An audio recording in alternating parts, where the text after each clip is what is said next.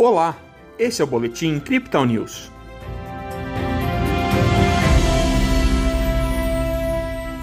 Os temores fiscais seguirão pautando o desempenho da Bolsa de Valores brasileira, que fechou a quinta-feira com queda. O Bitcoin manteve sua correlação com o mercado de ações e apontou uma baixa variação de preços. Ontem, o Ibovespa teve queda de 0,16%.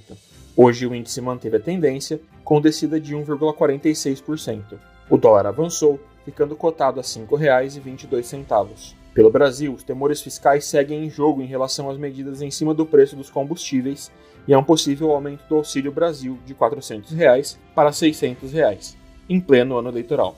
O Banco Central projetou um aumento para 1,7% do PIB este ano, mas o presidente da instituição flexibilizou a meta de 3,25% para a inflação em 2023.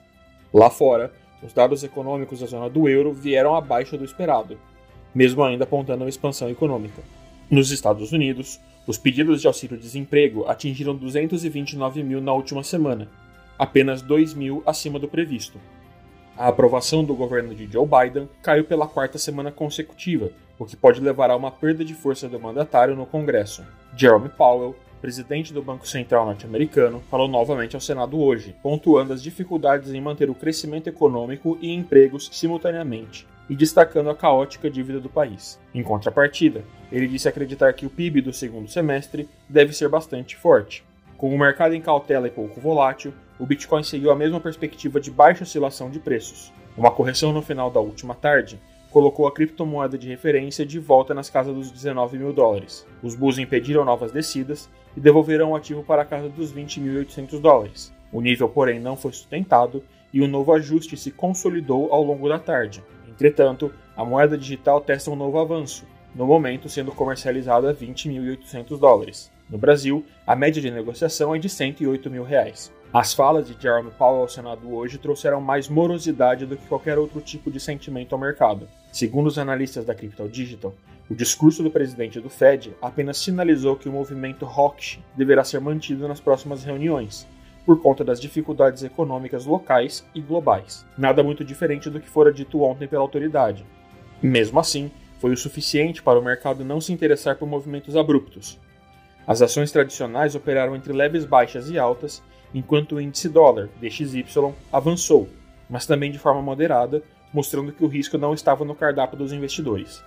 Para o Bitcoin, a correlação com as ações de tecnologia coloca a criptomoeda de referência em um cenário relativamente semelhante ao de pouca emoção nesta quinta-feira. Nossa equipe destaca, porém, que o vencimento de opções na próxima sexta-feira coloca uma vantagem considerável aos bears em vários níveis de preço. Entretanto, dados on-chain mostram que o valor realizado pelos detentores de curto prazo de Bitcoin foi de 31.700 dólares, enquanto os de longo prazo, 22.200 dólares. Essa aproximação e já precificação podem dar sinais de que o fundo da correção pode ter sido atingido ou está relativamente próximo. Nas métricas do dia, o suporte do Bitcoin fica em 17.600 dólares e a resistência em 22.900 dólares, segundo o indicador de Fibonacci, em um tempo gráfico de 24 horas. O RSI mira os 33% com o mercado mais vendido e o MACD continua com as linhas cruzadas para baixo. Este foi o Boletim Crypto News desta quinta-feira. Veja essa e outras análises em nosso WhatsApp e nos canais de áudio oficiais. Siga a gente também nas redes sociais para acompanhar o dia a dia de nossa equipe.